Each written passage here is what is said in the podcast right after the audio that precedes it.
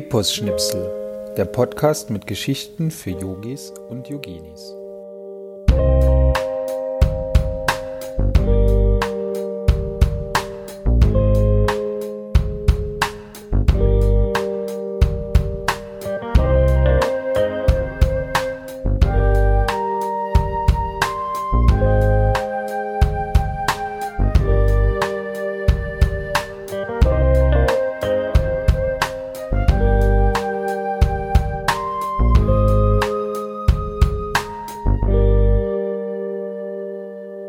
Hallo und herzlich willkommen zur siebten Episode von Epos Schnipsel, dem Podcast mit Geschichten für Yogis und Yoginis. Habt ihr es gehört? Ich klinge anders. Ja, ich habe mir endlich ein gescheites Mikrofon zugelegt und hoffe, ihr genießt die verbesserte Klangqualität. Hier ist Anja, deine Podcast-Hostin von Epos Schnipsel und ich bin so happy über mein neues Mikro, wie ein kleines Kind über ein lang ersehntes Geburtstagsgeschenk. Es geht gleich einmal kurz und knackig los mit einem Feedback von Sonja, das ich über WhatsApp erhalten habe, in den vier Worten Mir gefallen deine Geschichten. Da antworte ich ebenso in vier Worten Vielen lieben Dank, Sonja.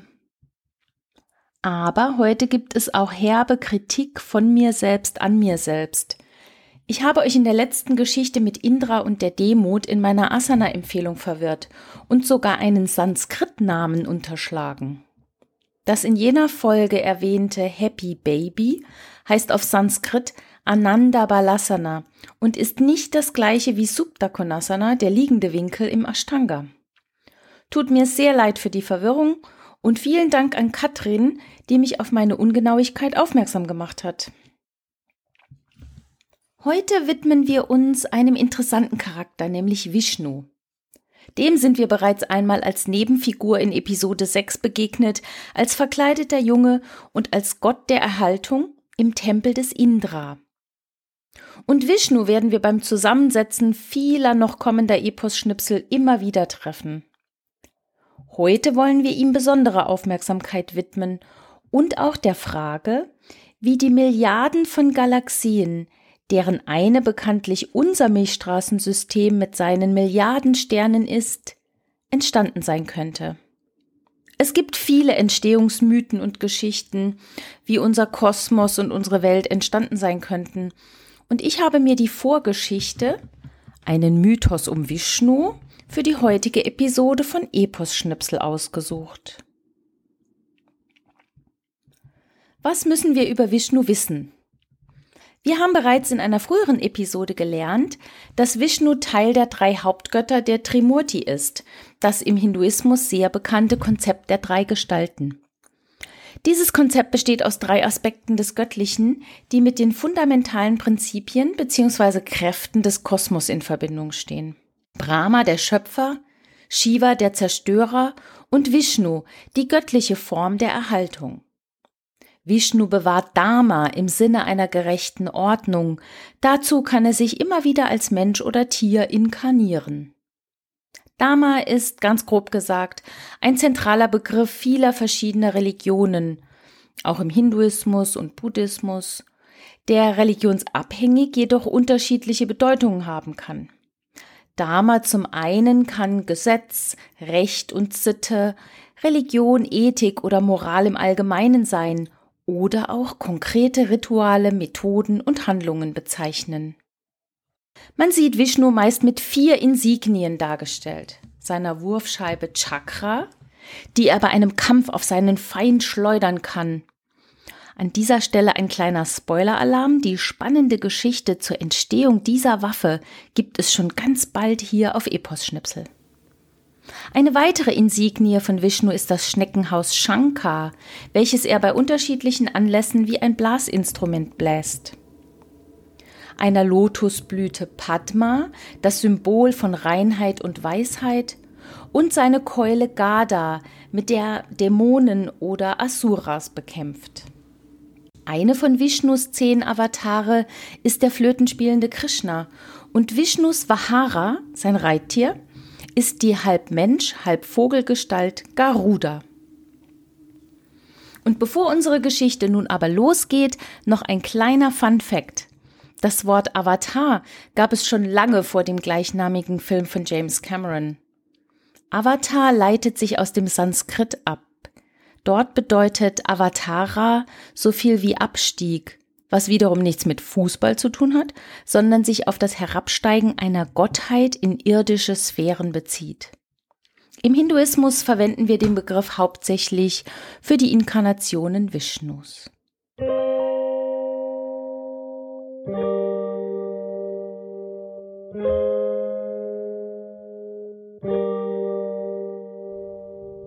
Vor Beginn der Zeit lag Vishnu bequem auf seiner Couch, der tausendköpfigen Schlange Shesha. Es war gerade Weltennacht, also der Zustand zwischen dem Untergang einer Welt und der Entstehung einer neuen. In diesem Zustand gab es nur Brahman, das Ewige, Absolute und Unendliche. Vishnu und Shesha schwammen so also gemeinsam dahin auf dem großen kosmischen Meer aller Möglichkeiten, wo sich alle Universen einfinden nach der kosmischen Vertilgung. Dieser Ozean versinnbildlicht das Unendliche, in dessen Wellen und deren Bewegung sich alles befindet. Alles, was war, ist und sein wird. Aufgerollt unter Vishnu bot die ursprüngliche Weltenschlange Shesha Symbol für alles, was entstehen kann, ein sehr bequemes Loungemöbel und gleichzeitig spendeten die vielen Schlangenköpfe Schatten und Schutz für die liegende Gottheit. Vishnu träumte auf der sanft im Wasser schaukelnden Shesha vor sich hin, im Traum erschuf er bereits die neue Welt. Erst war das Wasser noch ruhig und träge, doch allmählich und mit zunehmender Energie wurden die Wellen höher, die Schaumkronen weißer und die Strömung wilder. Und als der Moment der Entstehung soweit war, wuchs aus Vishnus Nabel eine wunderschöne Lotusblume, Sinnbild für Reinheit, Treue, Schöpferkraft und Erleuchtung. Von ihren schildförmigen und wasserabweisenden Blütenblättern perlte das Spritzwasser des Ozeans einfach ab. Die wunderbare Blume wuchs und wuchs, und als sich ihre hübsche Knospe öffnete, wurden die vier Gesichter des Gottes Brahma sichtbar, des Gottes der Entstehung, der Schöpfung. Ein jedes seiner vier Gesichter schaute in eine andere Himmelsrichtung, eines nach Norden, eines nach Osten, eines nach Süden und eines nach Westen. Und aus jedem der vier Münder gab Brahma einen Teil des heiligen Wortes Om von sich. Aus einem das A, aus einem Mund das O, aus einem Mund das M und aus einem Mund die anschließende Stille. Und mit diesem ersten aller Oms hat Brahma im Moment seiner Geburt die allererste energetische Schwingung im Kosmos erzeugt. Nun, wie interpretiere ich die Geschichte? Mich fasziniert die Idee von Prana als Lebensenergie, aus der alles entsteht. Wir Menschen können tagelang ohne Nahrung auskommen, stundenlang ohne Wasser, aber nur sehr wenige Minuten ohne Luft. Wir machen etwa 20.000 Atemzüge an einem Tag und die meisten davon wahrscheinlich unbewusst und vergessen oft auch deren Kraft und Wichtigkeit. Mit ein Grund, warum ich so gerne Vinyasa Yoga praktiziere und unterrichte. Im Vinyasa Flow kommt mir mein Körper wie sein eigenes kleines Wasserballett vor, mit der edlen Synchronisation von bewusster Atmung und, allerdings nicht immer sehr eleganter, Bewegung. Gott Brahma hat bei seiner Geburt durch Pranayama, das Prana, die Lebensenergie gemeistert und durch sie kam die schöpferische Energie ins Universum. Als zuerst erschaffenes Lebewesen hat mit ihm die Schöpfung des materiellen Kosmos begonnen. Wenn ich gleichsetze, dass mein Prana durch meine Pranayama-Übungen meine schöpferische Energie in meinem eigenen individuellen Universum ist, kann ich mir vorstellen, diese kreative und schöpferische Energie auf mein Leben anzuwenden.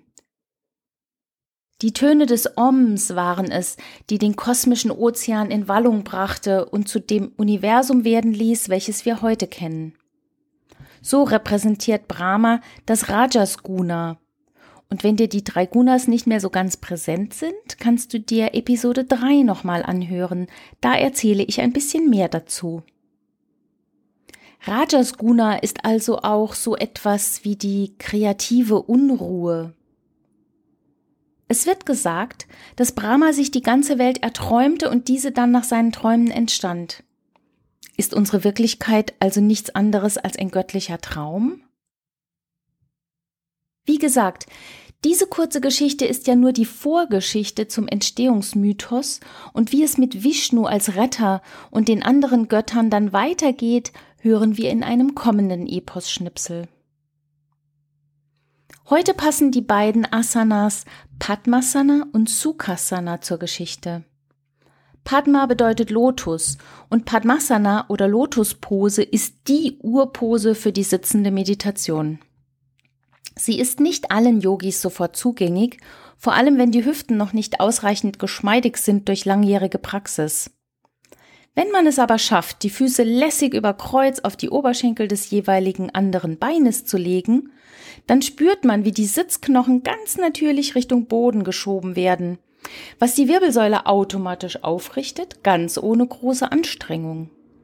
Da liegt also sehr viel Bequemes im scheinbar Unbequemen. Die Lotusblüte ist ein kraftvolles Symbol für uns Yogis und wird auch oft mit unserer Kreativität verbunden. Sukhasana ist der einfache Sitz, auch was wir im Volksmund als Schneidersitz bezeichnen, den ich nicht besonders bequem finde. Auch wenn ich persönlich bedingt durch eine alte Knieverletzung nur im halben Padmasana sitzen kann, also nur einen Fuß auf den Oberschenkel des anderen Beines legen kann und nicht beide, finde ich persönlich meine halbe Padmasana wesentlich bequemer als Sukhasana den Schneidersitz.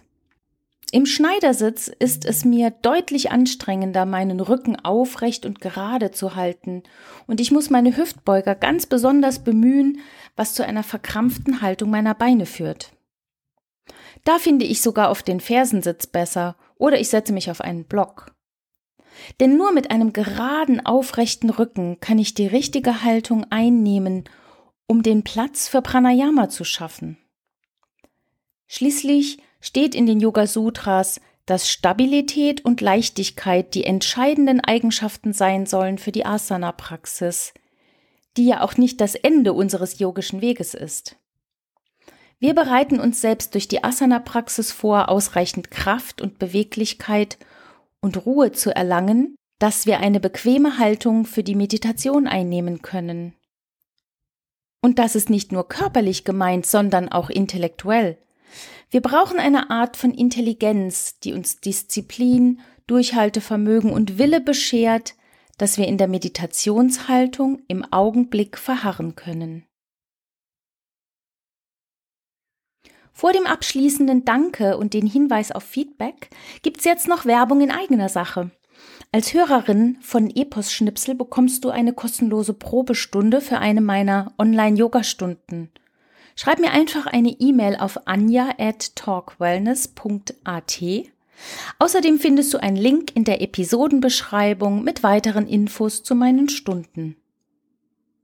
So, dann nehme ich mir jetzt noch sehr gerne die Zeit, um mich bei meinen Zuhörerinnen und Zuhörern fürs Dabeisein bei Epos Schnipsel zu bedanken. Falls ihr Feedback, Fragen, Anregen oder Lob für mich habt, könnt ihr mir gerne schreiben unter anja@talkwellness.at. Ich freue mich über gute Bewertungen auf den diversen Plattformen oder auch über einen netten Kommentar, zum Beispiel auf Instagram.